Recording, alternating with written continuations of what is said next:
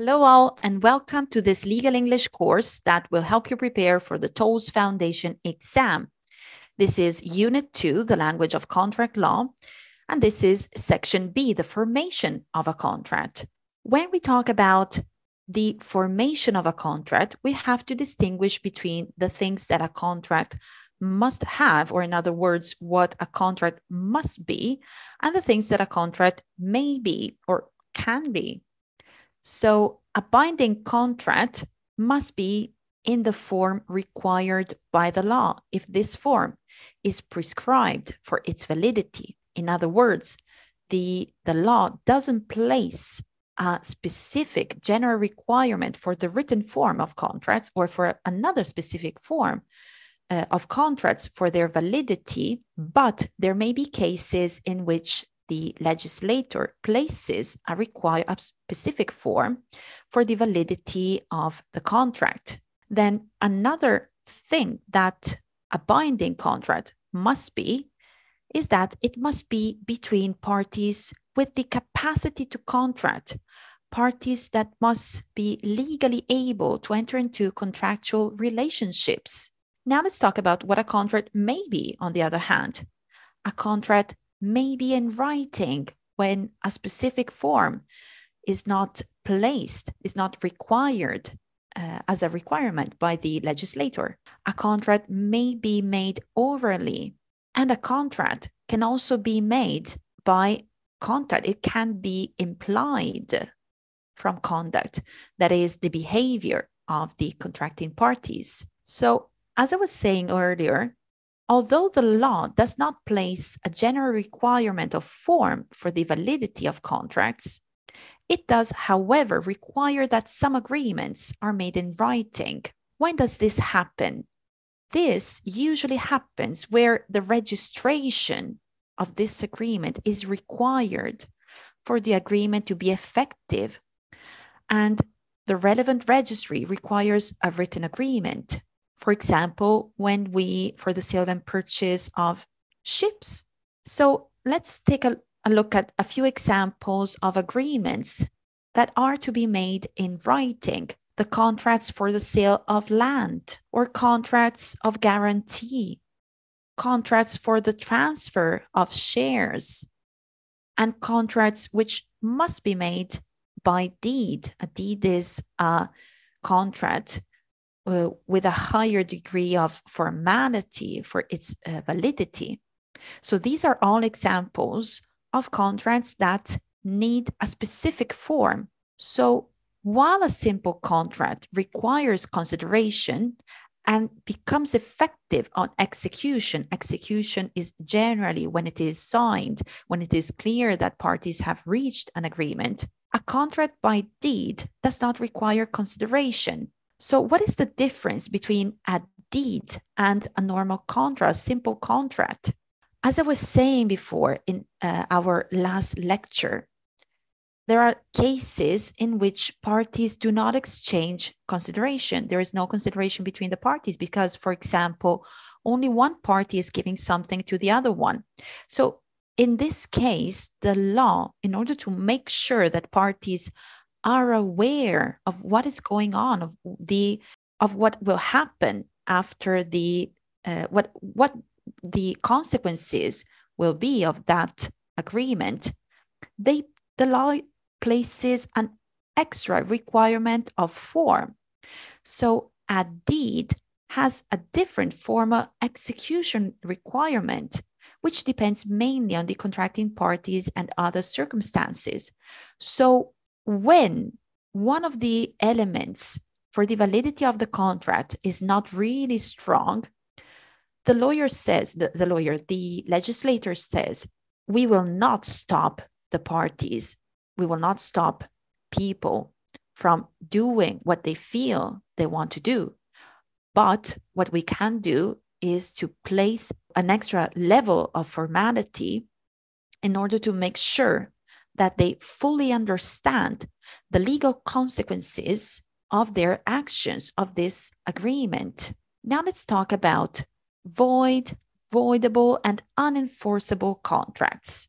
A contract is void when it does not exist For example, a contract is void if one or both the parties to it do not have a legal capacity to consent to a contract. Where I'm talking about minors or people that are mentally incapacitated. A contract instead is voidable. Voidable, in other words, means that it can be avoided it can, or it can be cancelled by one of the parties if there is some de- uh, defect in its formation. So, if the formation process is not perfect, then it is likely that one of the parties may consider the contract voidable. At that point, it is his or her choice whether he or she wants or not to terminate the contract. For example, if a contract for the sale of land is not in writing, and as we saw before, this must be in writing, the parties to the contract can either ignore the defects and treat the contract as fully binding, or one of the parties can use the defect as a means for setting the contract aside. To set aside the contract or a contract means to avoid the legal consequences of a contract to, uh, to act as if that contract does not exist. Some contracts, on the other hand, are neither void nor voidable, but still they cannot be enforced by the law. And I'm talking about unenforceable contracts. So, since a contract is a legally binding agreement, in the typical scenario, once you enter into a contract with another person or with another business, you feel you and the other party are both expected to fulfill the terms of the contract.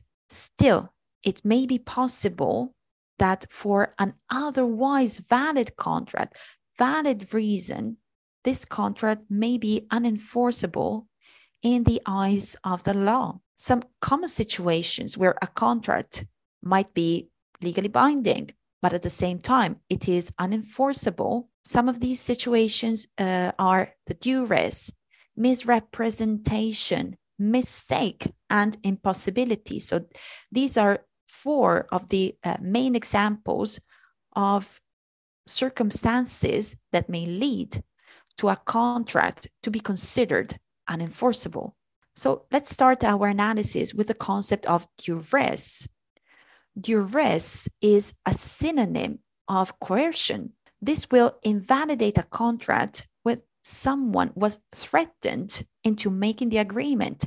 So we're talking about a person who wouldn't have otherwise entered into agreement but they decided in eventually to enter into that agreement because they were afraid because something made them afraid of not doing this. Now let's see an often cited case involving duress. And it is the case of a shipper that we will then call Company A, which agreed to transport a certain amount of Company B's materials. And Company B's materials would have been used in a major development project. So company B really needed these materials to be transported by company A, or maybe they would have chosen another company, but eventually they chose company A. So after company B's project was underway, so it was ongoing, and company A's ship was en route, which means that it was transporting the goods, company A at a certain time refused to complete the trip unless company B agreed to pay a higher price for the for the exact same agreement for the exact exact same service. So at that point company B was forced to pay the uh, this higher rate because there was no other way to get the material. And on the other hand, not completing a job would have led to unsus- unsustainable losses because company B itself had agreements with other companies and company B wanted to keep up to meet their deadlines, their uh, what they had agreed upon. So ultimately, the court found that this agreement, so the second agreement, the one to raise the price, was not enforceable because it uh, came about, it was to come about means to born, was created under duress. It would have been completely different if company A asked for a higher price due to specific reasons and reasonable reasons. But this was not the case in this um, often cited case. Something that may also lead to a contract to be considered unenforceable is misrepresentation. Misrepresentation occurs when someone does not represent a specific situation as it really is during negotiations. So we're talking about something that happens before the contract was entered into. Still, even if misrepresentation takes place before the parties enter into the agreement, still this may lead to the contract to be considered uh, unenforceable. So if fraud or misrepresentation occurred during the negotiation process, then any resulting contract will probably be considered unenforceable. So, the background idea, the idea behind this is to encourage honest, good faith bargaining during the transactions.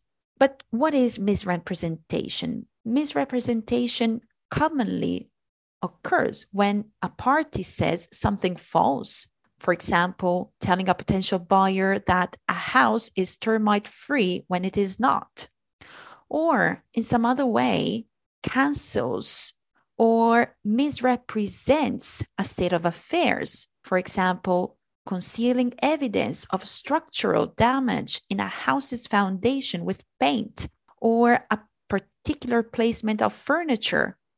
So, this is the case in which we know that the apartment we are trying to sell has some sort of defect that may lead the other party to decide to not enter into the agreement, not buy our apartment. But we know this and we cover the damage or we place um, a wardrobe in front of the, uh, the the evidence of this damage so that the other party doesn't see this and they enter into the agreement or by mistake. It can happen. Sometimes a contract is unenforceable, not because uh, there is bad faith but by one party, but due to a mistake on the part of one party. This is called a unilateral mistake. But sometimes also both parties may make a mistake, and this is called a mutual mistake. In either case, so even uh, either when we're talking about a unilateral mistake or a mutual mistake, this mistake must be material. So it must have been about something that is important related to the contract itself. So we say that it must be material. Material means important. When we're talking about the termination of the contract, the breach of contract, we will see that we have to distinguish between a minor breach of the contract and a material breach of the contract. When there is a minor breach of the contract, then generally the remedies available to the non breaching party are much different from the ones that this party has when the other party committed a material, or in other words, serious breach of a contract or impossibility. Sometimes the contract becomes impossible. So, in some case, a contract is deemed unenforceable because it would be impossible, or maybe it is possible, but at that point it is impracticable to carry out its terms. It has become too difficult, too expensive, or too risky to complete, to carry out the agreement. So, to claim impossibility, you would need to show a number of things, of course, because otherwise it would be too easy to set aside a contract. For example, you have to show that you can't complete your performance under the contract because of some unexpected event that is not your fault. So you have to show that the event that made the contract impossible was unforeseeable. You could not have an idea that this would have occurred, this circumstance would have occurred. And then you have to show that this unforeseeable event is not due to something that you did or did not do. So, in other words, it is not your fault. Then you have to prove that the contract didn't didn't make the risk of the unexpected event something you needed to shoulder. So you must show that it is not your responsibility to meet this, to face this type of risk. It was not contemplated by the contract, this type of risk. And you will also have to show that performing the contract under this, uh, these new conditions will be much more difficult or also much more risky at this stage. So, this is the end of this lecture. We will meet again with another chapter. Bye for now.